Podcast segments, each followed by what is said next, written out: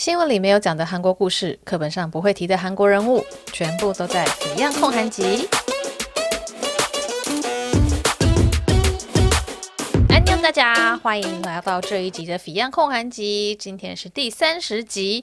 那今天呢，要跟大家分享的呢，就是说我之前有讲过几次，我跟龙爱。龙还是什么？龙哥的恋爱故事嘛，就是说是包括了我们是怎么认识的，然后还有龙哥中间甚至一度搞消失，就是潜水的一个状况哦，还有我是怎么跟他求婚的，对，就是我们两个的婚姻呢，是我跟他说，哎，要来结一下，就是是我跟他求婚的。那、这两集呢，我觉得很奇妙，就是他们的收听次数非常的高，然后有非常多人在敲碗，所以我就想说，好，那就继续讲，因为其实内容很多，再继续来聊一些大家好奇的事情。所以这一集呢，我们就会来聊一下，说我在结婚之后所感受到的一个台韩的文化差异哦。因为其实我跟他结婚的时候，我已经在韩国住了有有三四年了吧，但是呢。呃伊本已经住了三四年，但是结婚之后又会有公婆，然后还有新的家人嘛，那还是会感受到一些跟以前不太一样的地方。那这个文化差异，就今天会聊一下。那另外也要来讲一下龙哥他说话的艺术，一些小故事哦，因为他真的是一个非常擅长说话的人。还有我们在台湾跟韩国两地办婚礼的时候遇到的一些小故事。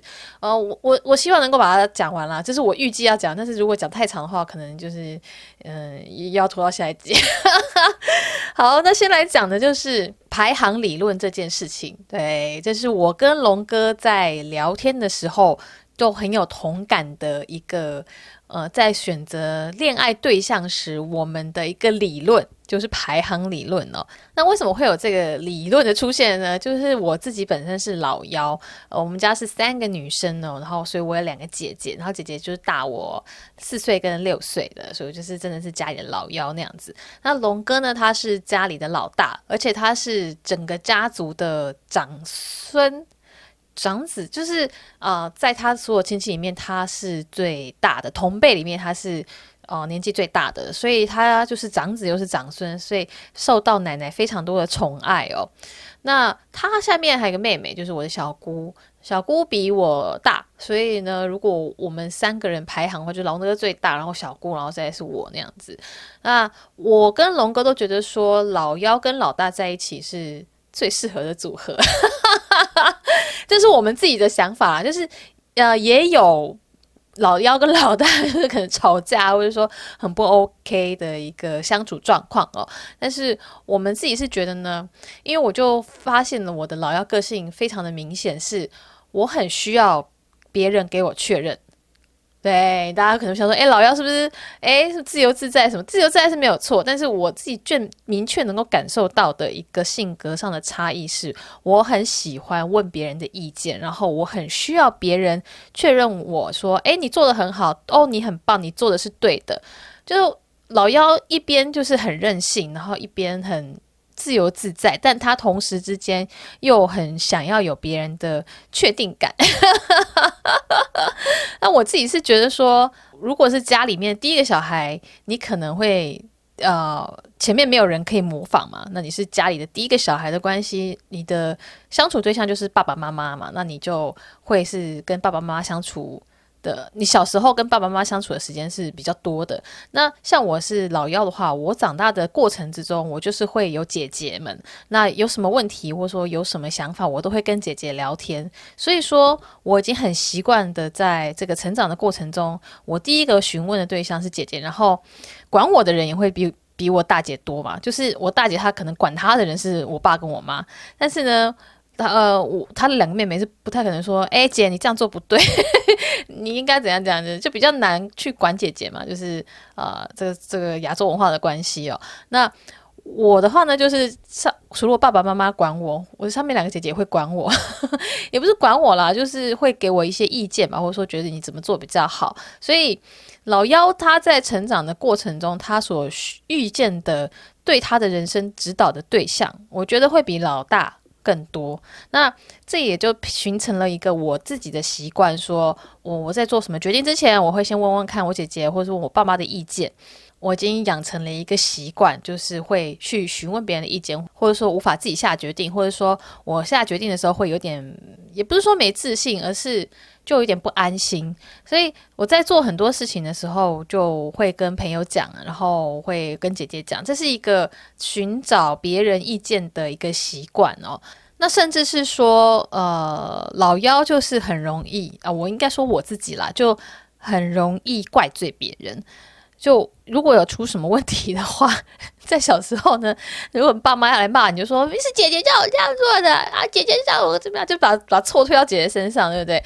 这当然不是一个值得鼓励的事情，而是我说我小时候就是会有这样的状况，因为当下呢，只想着说我要逃避爸妈可能会给我的惩罚，或者说爸妈会对我的责难，那最好的理由就是 把错丢到姐姐身上。对不起哦，姐姐，sorry。谢谢你们，就是帮我背了很多黑锅。对，所以说，我觉得我就养成了一个，如果一旦好像有什么错误的事情发生，那我是其中的一员的话，我就会呃说是某某人害的，是别人害的，不是我的关系，就是要脱罪那样子。那我。算是以前没有认知到这件事情。我是在我去念一个书的时候，就是我念研究所的时候，它是一个研究所跟国际贸易协会所合办的一个课程。然后那在课程里面会认识很多朋友嘛。然后跟那个朋友们在玩乐的时候，就有一次，好像我们我们不知道为什么突然开始合唱起来。对，我们就是不知道在干嘛，然后就喝酒聊天，然后就大家突然开始合唱。然后合唱的时候呢，就可能想要分部吧，然后我我就有点走音，然后走音的时候别人就被我拉走，然后我们就一起大走音。然后呢，我的第一个反应竟然是去说：“哎，某某，你干嘛走音什么的？”就就是又要把错推在别人身上。虽然那只是一个私下娱乐、开玩笑、很欢乐的场合，并不是什么工作的状况。但是呢，我就这样做了。那这是一个很无意识的一个寻找戴罪羔羊的方式。那我有一个另外一个朋友，他在旁边嘛，他就说：“你干嘛这样讲别人？是你先走的吧？”就是他有发现说，明明就是我先走赢，然后我还跳出来先骂别人那样子，也不是骂别人啊，就是说是别人的问题。然后我那时候就有点被打到了，就觉得，哎，对，我我怎么这样？我明明自知就是是我先走音的。但是呢，我却是非常下意识的第一个时间点就跳出来说别人走音，被我拉走音的那个朋友，他其实也没有什么想法，他也是想说，哎，是啊，我我走音了，是我是我把你拉走了吗？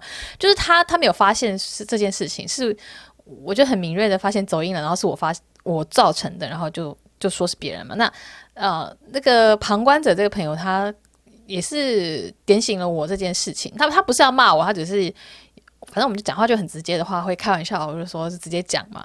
那他他这样子无意间指指出了我的这个行为的时候，我才觉得说啊，对，为什么我的第一个反应竟然是先去把错推到别人身上？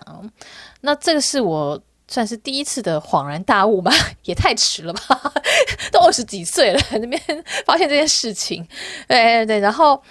呃，后来就是知道这件事情之后，就觉得我我不太想要有这样子的行为，我因因为这样不是一个好的事情，就是哦、不认为自己有错这样子，所以呢，我后来是慢慢慢慢慢慢在察觉自己很多讲话的方式啊，或者说自己的想法啊，希望说能够往一个哦、比较真实的面对自己的内心的方向去走哦。那所以也是这也是蛮花时间，老实说，也不是说马上就可以。达成一个非常了解自己的状况，就是我觉得了解自己这件事情真的，哦，会很花时间，就人的层次好多，就到后面才会发现啊，原来我会这样做是因为怎样怎样，或者说原来我有这样的想法。那龙哥呢，就是因为他是老大，他自己呃也有经历过一种这种探索自己的过程。探索自己不是 A 人的方面啊，A 的方面我就不是啊，不要扯远。反正他就说他有觉得自己是从小到大接受到非常多的爱的人，因为他是家里面的老大嘛，然后他又是家族里面的老大，就长子长孙，所以说他的这个亲戚们或者长辈们所有的目光一开始都投注在他身上的。然后他的奶奶呢就非常的爱喂食他，就是非常的照顾他哦。所以龙哥他就有说，他觉得他自己的心理状态是很坚强的。那这个坚强的原因，就是他小时候曾经接受过非常多无保留的爱，对他无私要求的爱，就是。你的存在本身就是一个很棒的事情，你不用做什么，我们都会爱你的那一种爱。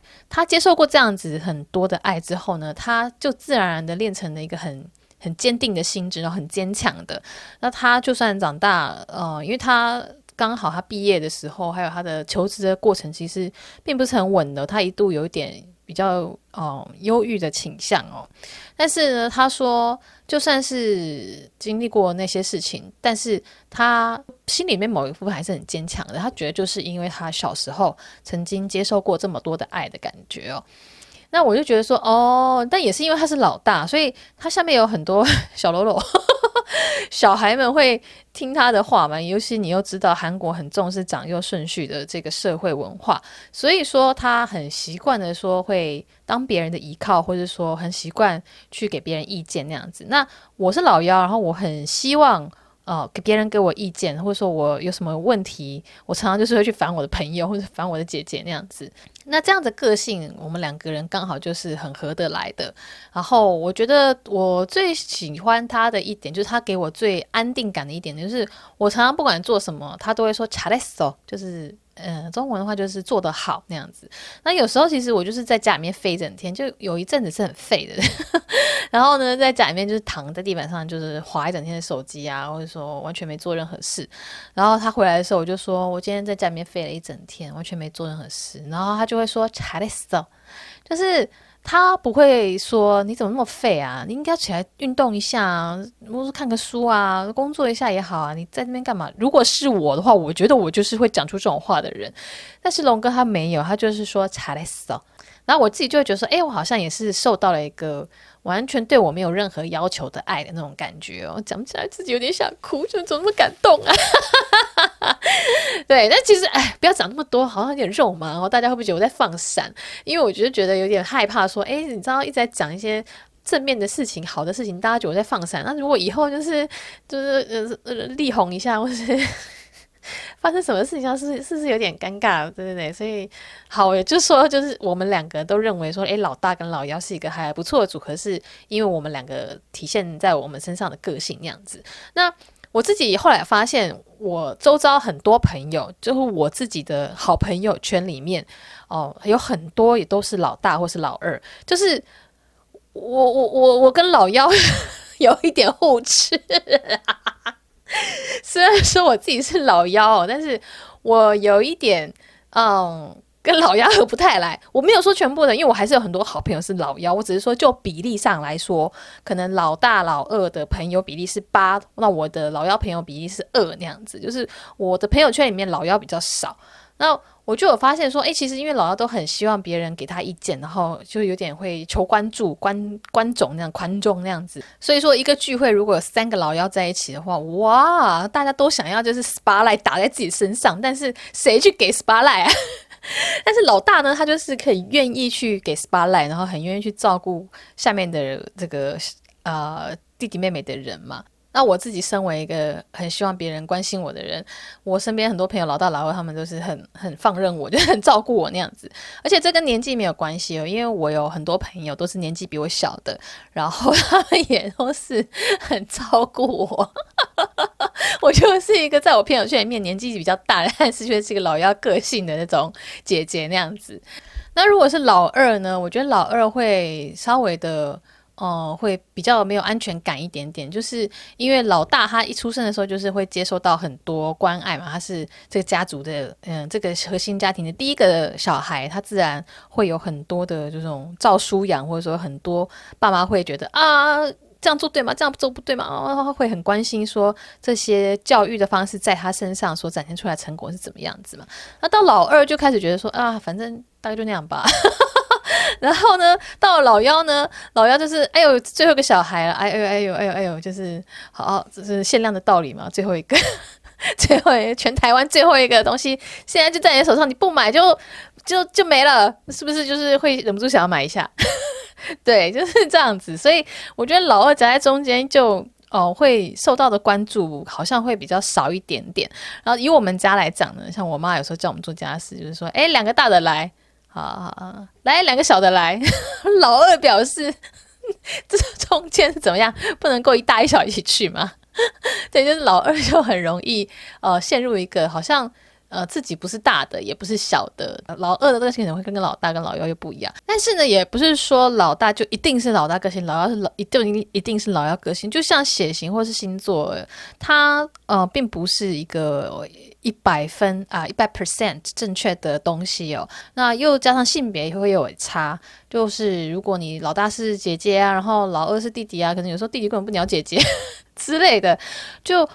并不是说哦，这样子的排行理论一定是完全正确的，就还是会有不同的成因在里面的。但是我自己观察下来，是真的有感觉说，老幺是真的比较哦，会有依赖性，然后很想要别人给他确定感。然后韩国也最近也很流行这种 MBTI。就是一个性格测验嘛，那它就是 MBTI 这四个项目就有包括说外向内向这第一个，然后第二个就是嗯、实际或是直觉，然后第三个就是思考或是情感，然后第四个是哦判断或是什么知觉。抱歉，因为我用了一个中国的网页。发现它有点这个中文有点跟台湾用词好像不太一样。总之，它就是四个项目，然后会有左边跟右边，左右两极是不同的这个的个性那样子。就是例如说外向内向就是两两个极嘛。这一年吧，在韩国非常非常的红哦。然后大家，我觉得有些人是很厉害，大家就会立刻说出我是 ENFJ，然后呢，然后大家另外一个人就说哦，我是 INTJ。然后我说你们在讲什么？你们怎么都记得这些用词啊？因为等于有你要记。八个这个项目嘛，那我在录这集之前又再去测了一次，我是 INFP。那这个 MBTI 呢，就韩国人就很疯嘛，然后也有很多就是针对这 MBTI 做的 content 做的影片。然后我自己有一个觉得很好笑的，就是韩国一个。双人合唱团体叫做达比奇，然后他们两个是出道很久的那个两个女生哦，然后就组那种合唱美声团体，那很有名。然后他们两个团员呢，一个是 ENFP，一个是 ISFP，也就是说说他们的性格上有两个。层次是完全颠倒的，就是一个是外向，一个是内向，然后他们就在讨论说，他们这个遇到同样状况的时候，他们的反应会是怎么样子的哦？他是放在 YouTube 嘛，然后他那个应该是查嘎他们准备的题目，很还蛮有趣的，就是我也会觉得哦，真的完全想法不一样，因为 MBTI 的主问题比较呃。比较学术感嘛，就比较没有那么生活化一点。但是这个达比奇他们做这个 contents 呢，它里面的题目就是很很很现实生活的 feel，就找了几个给大家看看。然后呢，你们可以先想一下，你们会有怎么样的反应哦？像有一题呢，他就是说啊，朋友呢突然跟你说说，哦，我有点不开心，所以我就去染头发了。那你会做什么反应？给大家想一下。对，你想一下，嗯，如果是我跟你说，哎，我今天心情有点不好，所以我去染头发了，那你的第一个反应会是什么？你会说什么？那达比奇这两个女生呢，外向的那个女生，她就说，哦，你染了什么颜色？然后内向的女生，她就说，啊，怎么了？为什么会不开心？然后他们两个在答题出来之后，才瞬间就发现，哦，我们的反应怎么会差那么多啊？所以。这个大家听众也可以在这个 Facebook 啊，或是说现在留言跟我说说，你们啊、是觉得怎样的反应，会是你们会有的反应哦。我自己觉得我好像是会说，哈，染你染成怎样？给我看一下。然后呢，就是看完之后才想说，哎哎哎，为什么不开心这样子？我好像是属于会会好奇说，你染的什么样子？然后你发型弄成怎么样？然后呢，第二个问题就是，也是朋友问了，问你说，哦，我觉得我好累哦，所以我觉得工作实在太忙了，所以我就买了一个 iPad。那你会回答什么？那达比奇他们这两个女生呢，一个是说，哦，你买 Pro 吗？然后另外一个人就是说，哦，是哦，怎么了？就是呃，在。情感方面想要去支撑那个朋友啊，但是那个另外女生就是哦，你买什么？哦，对，然后我就想说，诶，如果是我的话，可能会说，哦，是会不会很贵啊？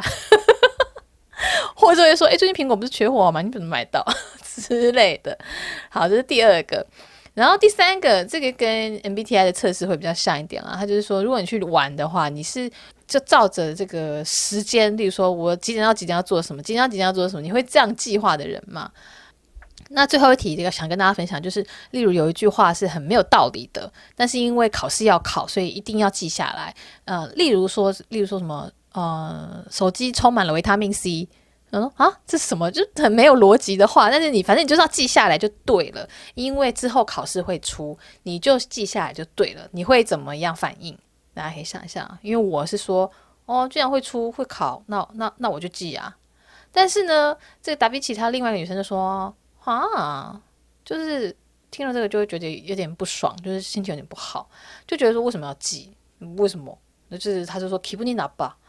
然后我就想说，嗯，但是考试就考啊，你就记啊。因为我跟龙哥的答案在这里就是不一样的。龙哥他就是会说，哦，就是会有点不爽，对，所以说我考的比龙哥好。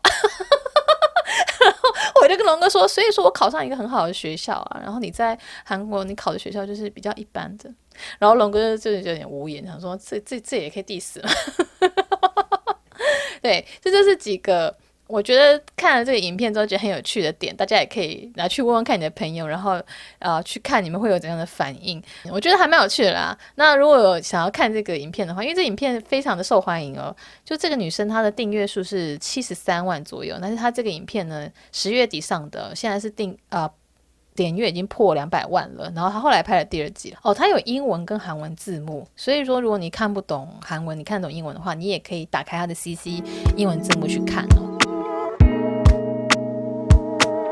那我觉得我跟龙哥虽然说是面对问题的时候，我们两个的想法不一样，然后我们两个老大老二的个性又不太一样。但是龙哥刚刚有说他不管我做什么，他都会查来死做得好那样子嘛，他就是很擅长找出好的那一面，然后来说服我不要往负面去想。例如说，就是我我就很认真运动，也不能说很认真，就是我有去健身房，或者说我有找 PT，一个礼拜也是有运动个两次左右那样子，但是我都没有变瘦，就还是默默的在，你知道，就是默默的体重是呈现一个微微往上的一个幅度那样子，然后我就觉得说，我我有运动，为什么都没有变瘦？很明显就是因为我吃太多，对。那龙哥就会说，没有啊，你要想想看，如果你没有运动的话，你可能会更胖。说：“，的也对，诶，但是如果我没有运动的话，我我胖的程度可能会更夸张。”就是：“哦，对对对对对，你有找到那个正面的这一面啊。”然后又或者说，我去年有买一件外套，然后它的有一个很不明显的边边有点小瑕疵，然后也也不是说瑕疵，是它那个设计可能就是让它布料在拼接的时候就是会有那样子的状况哦。那我就觉得说，哎，看了就是乍看就不舒服。其实没有人会注意到，但就自己收到一个全新的衣服，你就会觉得这啊有点不舒服，然后就想说要不要退货。那龙哥就说你不要退啊，就是你就收下这件就好，因为他一来他不太喜欢麻烦别人，他觉得没有必要做这件事情；二来他就说，而且呢，你如果换回来，就是换另外一件回来，可能又会有别的瑕疵啊。然后我想说，哦，对，这件的瑕疵其实还可以接受，哦，OK OK，然后 就没有换货了。好，那这就是他的一个说话艺术。其实他很擅长说话，然后很擅长求胜，然后每次就有时候就遇到觉得很好笑，然后就会写在那个 Instagram 的现实动态嘛，然后大家就觉得说，哇，龙哥真的好厉害哦。那我说，嗯，但是他其实就是。是他叫做 daily life，他每天都这样。然后又有人说，你有没有出一本龙哥语录？我想说啊，好好，我就尽量记下来。所以说这两个我刚刚讲面的例子呢，就是我特别记下来的。对对对。那接下来呢，来讲一下台湾跟韩国婚礼的差异哦。其实台湾跟韩国婚礼，大家应该看过很多了吧？就是我之前 YouTube 也有拍韩国婚礼的这个状况哦。那就还是讲一下我身为这个主角 所遇到的一些文化差异那样子。那首先，韩国女生就是很在意外貌，应该说韩韩国的男女都蛮在意外貌的。那特别是婚礼，他们针对婚礼会有一系列的哦、这种非常 SOP 的消费方式。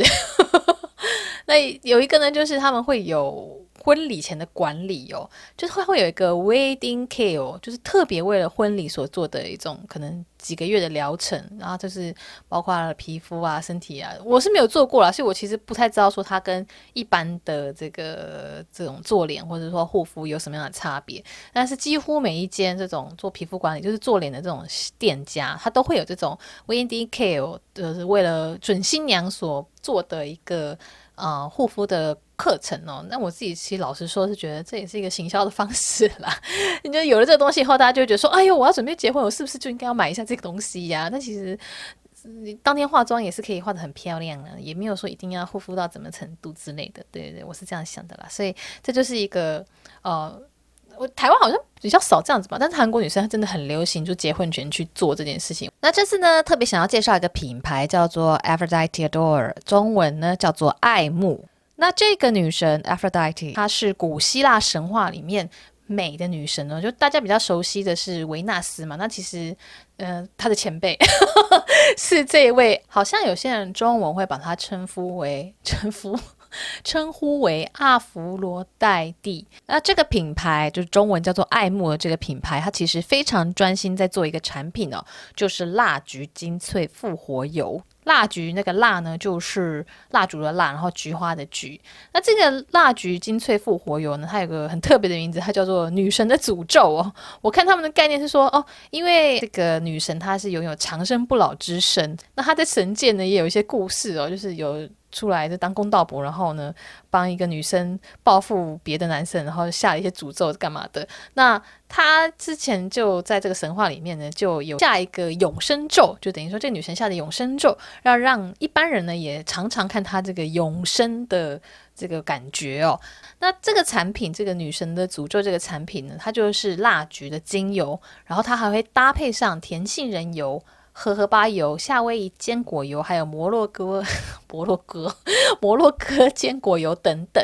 那它最主要的成分就是蜡菊的精油，也被称为是永生花，是一个蛮厉害的成分哦。那这个成分呢，它的主要功能是说可以加速伤口的愈合，以及驱动皮肤再生，然后减缓皱纹等等。诶，你可能会想说，诶，这不是就是公关稿的内容吗？但其实。他们没有给我公关稿的，这个是论文的内容，就是我用了这个蜡菊精油的英文去 Google Scholar 搜寻，说这个成分到底有什么样的学术论文的研究哦。那我看到很多论文，他们不是说诶在说这个东西有多好，他们是直接开始研究这个东西它在化学分子里面有什么样的成分。也就是说，学界已经知道说蜡菊精油它是真的有效，它是真的可以促进伤口，然后可以减缓老化等等的。那这个研究主要。主要是想知道为什么，就是说可不可以可能分析出来之后，用人工的方式去做合成，我猜是这样子啦，这是一个我自己的猜测。所以我刚刚讲的那段就是加速伤口愈合啊，驱动皮肤再生，还有减缓皱纹这一段呢，这个东西不是我写的，这个是。英文论文原本里面的有的内容，我只是把它就是翻成中文，所以它的论文英文原文是 has been widely used in alternative medicine to accelerate wound healing, as well as in cosmetic products to stimulate skin regeneration and to reduce the appearance of wrinkles。好，希望我的发音还 OK，因为你知道很久没有讲英文，就是就嗯，很怕哪里念念的那个发音是错的哦。那他也是希望说，除了人工复制之外，也可以更广泛的运用在其他地方，就是不只是在美容上，甚至是在医学上面。那我自己用这个产品，我是用了快两个月，我所以我才接的嘛。那我自己第一个使用的感觉就是香味很好闻，就是我很喜欢那种很自然，然后不会有太大侵略感的香味哦。因为有时候在睡前就是来擦一些按摩油啊，或者说在做什么这个乳液的时候。有一些香味太重的东西会很干扰睡眠的，因为我我以前买过一个很贵的牌子的舒眠精油，对，它是强调是舒眠精油，结果它那个味道太重了，香味就很有侵略性。我反而就说，因为一直闻到那个味道，然后就觉得，呃，就很很被干扰，你知道吗？但是他们这个女神的诅咒这个油是很很舒服的，就是很香味很棒的。然后第二个感想呢，这是。不是我自己发现，是我的读者跟我讲的。因为有一次白天的时候我就用了这个，然后下午的时候去健身房，那时候我在健身的时候，我就我就习惯会拍个照，就是想要打卡炫耀一下。然后就有好几个版友就私讯我说：“哎，Fion，你今天皮肤好亮哦。”然后我就说：“嗯嗯，就就就其实我很常在健身房拍照，然后上传到动态啊。但是那是我收到最多私讯的一次，就觉得哎，他们觉得我的皮肤那天很亮那样子。然后使用上呢，我就觉得说，哎，它虽然是油。但是并不会很很油腻哦，因为它是干性油。那我有去搜寻到底什么是干性油，那就发现说，哎，其实 Google 中文就是资料很少。我就再问了这个品牌，然后品牌就是直接出，就是找了一个讲植物油的书，一个专业的书，然后说干性油它里面就是含有大量的亚麻油酸和次亚麻油酸，所以它能够快速的与 氧分子结合，所以应用在肌肤保养上也可以快速吸收，不油腻。好，我知道大家可能会想说亚麻油酸和次亚麻油酸是什么？好，我不知道了，反正我只是想知道说，哎，这原理到底是什么？就是干性油是什么意思？然后觉得啊，原来是因为这个成分上的差异，对，所以它用的时候它。不会有那种油腻，然后整个包覆一直手油油滑滑的感觉哦。然后我很喜欢它的部分，它是用喷的，所以不会一小一不小心倒太多。我觉得呢，就是想要吐槽它，也就是它的包装。那 不好意思哦，因为我觉得它的包装看起来就是 就是有点普通。因为它瓶身上是有一个贴纸去贴出它的品牌它那个那个那个花纹嘛，所以我用了两个多月，诶，现在已经三个多月了。然后，所以有时候喷完以后，诶，弄好了，然后手上有油，如果再去拿起来喷的话，它的油会渗进去，所以那个贴纸就有一点点地方是浮起来的，所以就会觉得，诶诶，怎么有点浮起来了？对对对。但我觉得这不影响使用啊，因为它本身这个产品是好的，只是包装上就没有办法，因为你知道瓶器它如果要用别的方式，就不是用贴纸的话，它的。这个成本会更高啊，这又太细了。总之，我觉得如果你是对精油或者说对抗老有兴趣的话，你可以试试看这一罐女生的诅咒，就是蜡菊精粹复活油。而且我觉得它蛮妙，因为它全身都可以用，就是说日常脸部保养啊，它就可以用在精华液之后乳液之前。那冬天的话，也可以加一些，就是在你的身体乳液里面。然后如果手上有留一些些精油的这个感觉的话，你也可以拿来魔法烧，就魔法烧，魔法烧。呃，抹在发梢上，所以它是一罐还蛮多用途的保养油哦。而且我就去查这个永生花，其实是一个就是产油量很低的花朵，所以它要八百公斤的花，它才可以得到一公升的这个精油，所以它的价格也没有办法说真的很便宜。因为我有去看另外一个牌子叫做欧欧某丹。大家应该知道什么吧？就是这个欧某丹它出的也是类似的产品呢，是三十 ml 就要一百一十块美金哦。但是女神的诅咒这一罐它没有那么贵，它是五十 ml 的，然后价格是两千多块，所以说就它比较大罐又比较便宜，而且它有一些不同的 size，你就可以依自己的需求来做选购。那感谢这个品牌赞助这一集的播出哦。那我也会把他们的品牌官网放在说明栏里面，大家有兴趣的话可以去买。那继续来讲这个韩国婚礼呢，除了有这种婚礼前的特殊保养的一个课程疗程之外呢，他们的这个整个婚礼当天的状况是怎么样子？那我们当天婚礼呢是很早就起床了，我们婚礼是中午的，那我超早，我记得天都还没亮，我们就开车去青潭洞。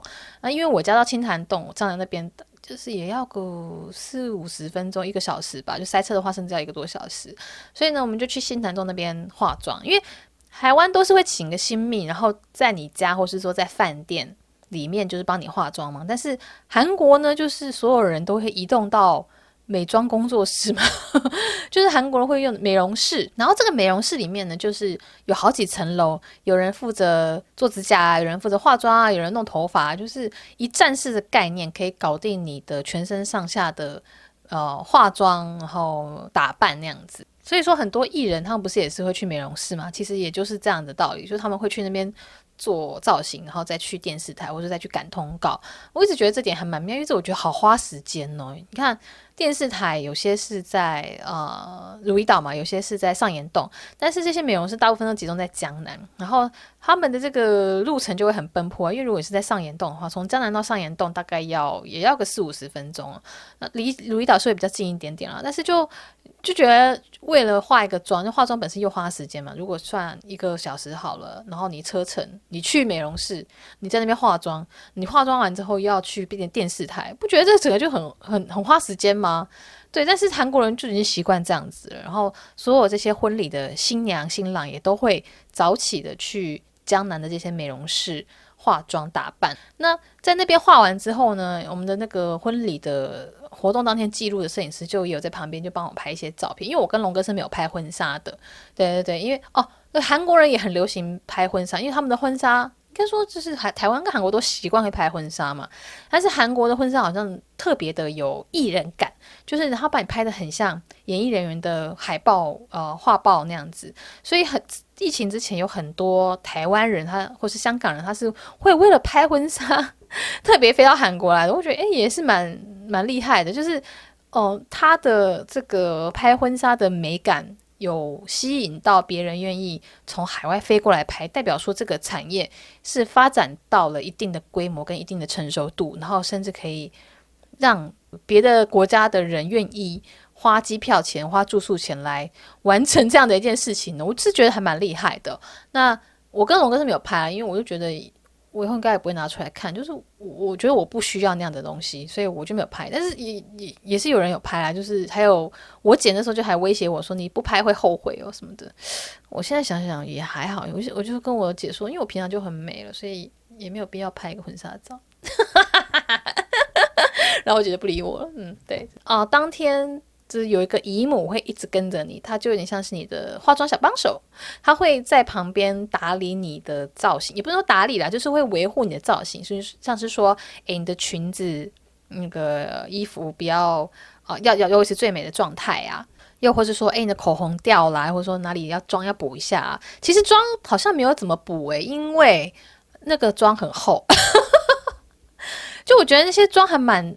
特别的，就是韩国那种妆，就是你会觉得说，诶，花他花超多时间，就上好多层，上好多有的没的东西哦。但是它的妆感看起来很自然，就不会觉得很有粉感，或者说很很很像面具那样子。但是它就是自自然然的帮你的脸变得是 upgrade 的版本哦。所以韩国的妆也没有到非常的厚，非常的浓。因为我在台湾有办婚礼嘛，那我的新密我就感觉哦，他们就会很强调。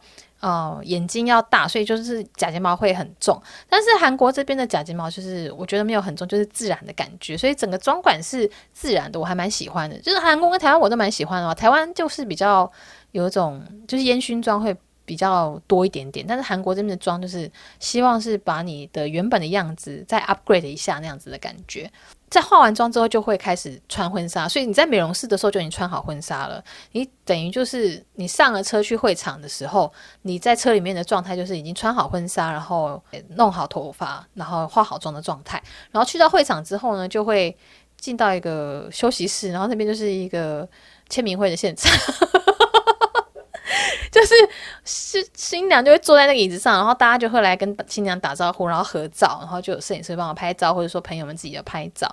然后新郎就是一直走来走去，就新郎就是一个呃经纪人在那边走来走去，新娘就是一个大明星，就等大家来合照。好了，还新郎偶尔也是会出现，然后就跟大家一起合照，因为有些你知道是共同的朋友嘛，就说哎一起来合照。但是呢，嗯，大部分的时候就是新娘就是只要乖乖的坐在那边跟大家合照就好了，然后新郎就是当先要肯定要处理很多事情，或者说在那个会场的门口就是跟大家打招呼那样子。然后韩国的婚礼呢，它跟台湾一个最大的差异就是他们非常准时。为什么会这样说？是因为就是在韩国待了一阵子之后，然后有一次是为了朋友的婚礼回台台湾嘛，然后我去参加婚礼，然后对方好像是说十二点开席吧，我就是反正是喜帖上面就是写的十二点，然后我就哦好，我就真的十二点去了，然后到了之后发现哇，怎么大家都还没来？然后呢，我就跟我朋友说，为什么大家都迟到？他就他们就说，你不知道台湾婚礼就是会晚半小时或一小时开始。我就说，哇，我整个忘记这件事情呢。就是台韩国婚礼是非常非常准时开始的，然后也会非常的有效率的结束。而且你一要拍照什么，你一定要赶快拍，因为他在快结束的时候就开始换场地了。就是你你在外面那个接待亭啊，会有一些呃新新人的婚纱照给大家看嘛。但是呢，他这会场呢，可能一点就换另外一个人的婚礼，所以说你如果十二点四十到，你就没有跟新娘拍到照，然后你可能那个会场外面的布置也可会撤掉，你会想说，哎，我我的朋友在哪？然后就进去才发现啊，原来已经大已经在大合照这样子，所以是一个非常呃有效率的一个仪式进行哦。那他们的这个开场呢，是走西式婚礼的开场的感觉，就是我爸那时候就是牵着我进去嘛，然后主持人通常都会找比较会讲话的朋友来主持。龙哥那时候就是找了他一个是做韩剧导演的一个朋友来帮忙主持，然后那朋那个朋友也是就是个性很好笑，然后很嗨啊，对对对。龙哥就是跟他说不要整我，千万不要整我，但是好像还是有小小被整到，叫龙哥很大声的喊撒浪嘿呦之类的东西这样子。证婚结束之后呢，然后大家退场嘛，应该说新人退场，然后又开始拍照，就摄影师会让他亲友们一起大合照，或者说拍一些新人的合照那样子。吃饭的部分呢，他们是走一个把费吃到饱的路线，就大部分是这样子的啦。就你要找一个位置坐，坐好之后自己去把费拿菜，然后来吃，然后你想吃多少都可以，因为它就是一个把费的概念。不过一般就是拿个两次就不太会再继续拿了，因为大家就是想要吃完就立刻回家，就没有人会真的把它当做饭店把费那边吃很久。因为我觉得有点可惜，就是有一次我去参加一个朋友婚礼，然后他那个饭店很好吃。我觉得很好吃，所以我就很想要去拿第三盘，但是发现哎，大家怎么都要走了？好吧，好吧，那就算了，就就没有吃到第三盘，就很可惜。对，嗯，有些把费真的很好吃。现在韩国有些婚礼的形式是不走把费就是类似台湾那样子开桌，一桌一桌的，然后会有服务生上菜，所以也有不一样的选择。但是大部分呢，还是就是走这个把费的制度哦。所以说这个东西呢，也是我的这个韩国家人这边不太习惯的地方，因为他们有来台湾参加我台湾的婚礼嘛。我台湾婚礼很小的场地，就只有开了七桌的样子，整个流程跟韩国是不一样。因为台湾就是你进场之后，你就会一直坐在那边，就是菜一一道一道上，所以你就慢慢慢慢吃嘛。但韩国人他们就觉得很不习惯，就觉得说，嗯，怎么拖那么久？因为我们中间就还有那种唱歌啊、表演啊，然后跟大家玩游戏啊，然后一新郎新娘要去换衣服啊，就是。整个时间拉得比较长一点点，但是韩国这边就是仪式结束吃饭，那甚至有些人他那个仪式还没有结束，因为他可能赶时间吧，他就是来给个钱，然后哦祝贺一下，然后呢去去吃饭，因为那个 buffet 它是你只要拿那个餐券进去就可以吃的，就是你可以十二点开始的婚礼，十二点半就先去吃那样子，所以说他们就很不习惯说，哎，怎么到台湾要一直坐在这边不能动。所以在韩国参加婚礼的话，会比较快一点点。就是以台湾人的角度来看，会觉得说哇，怎么那么快就结束了？那是以韩国人到台湾参加婚礼，就会觉得哇，怎么那么慢？就你不觉得在台湾参加婚礼常常是十二点中午的宴席，你可能到了三四点你才离开吗？但是在韩国的话，你十二点的那个婚礼，你真的要快，你一点就可以走了，就你进去哦看一下哦吃饱然后走了。就是你也没有要等合照的话，其实可以非常非常的迅速的。那韩国婚礼就还有一个蛮有趣的片段，叫做 piebag，叫碧博吗？我不太从确定中文怎么念。他就是会穿古装，然后跪在双方父母的前面，然后。呃，父母就是会讲一些话，就是说，哎，你们以后好好的生活，反正就是官腔一点的东西，就是一个形式类的啦，不是那种大送别会爆裂的那种。我自己也觉得就是很 cosplay 的感觉，因为我在办婚礼的时候，在台韩国婚礼的时候，我就跟龙哥说尽量求简，因为我甚至是不想办的，是是他想办，我说我就尽量简单，我我不太喜欢太豪华或者太花钱的东西，我我觉得钱花在这个上面，我并没有特别的。希望有这样的事情。台韩国婚礼是他处理，然后台湾婚礼是我处理的，我们就尽量的不让彼此呃在这上面费神。所以说韩国婚礼的这边呢，龙哥弄一弄弄一弄，然后有一天我突然想到，哎哎，我那我们会不会有那个 pat back，就是那种鼓励？龙哥就说啊，你不是希望尽量求简，所以这个 pat back 是要另外付钱的，我就我就没有就是申请嘞。我说啊，不要，我要玩那个，因为他是要穿。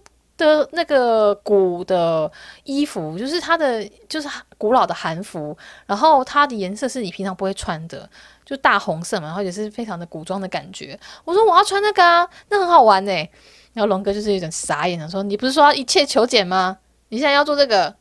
嗯，对，我就想要做这个，我觉得那是 cosplay 的感觉嘛，对。嗯，然后反正就是父母会讲完话，然后呃儿媳那边呢，就是他们会撑开一块布，然后呢公婆就会把一些红枣还是一些干果丢到她的裙子上什么的，然后新郎就还要背着新娘再绕了几圈，然后喝交杯酒等等。新郎背新娘绕圈的部分，就是龙哥差点就是腰闪到。